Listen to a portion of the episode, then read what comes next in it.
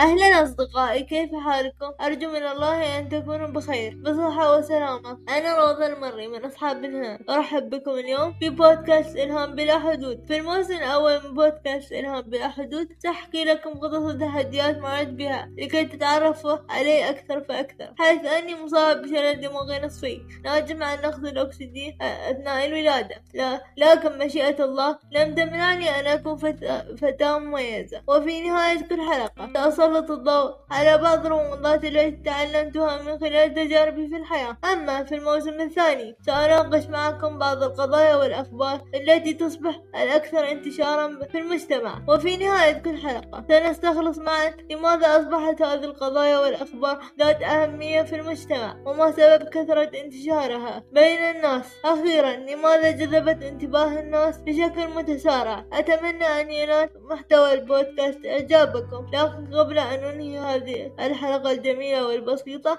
أود أن أوصل لكم رسالة بسيطة من خلال هذه الحلقة. بأن لا شيء مستحيل ما دام الأمل موجود لذا ترقبوا كل ما هو جديد ليصل إليكم مع وفر الشكر والتقدير.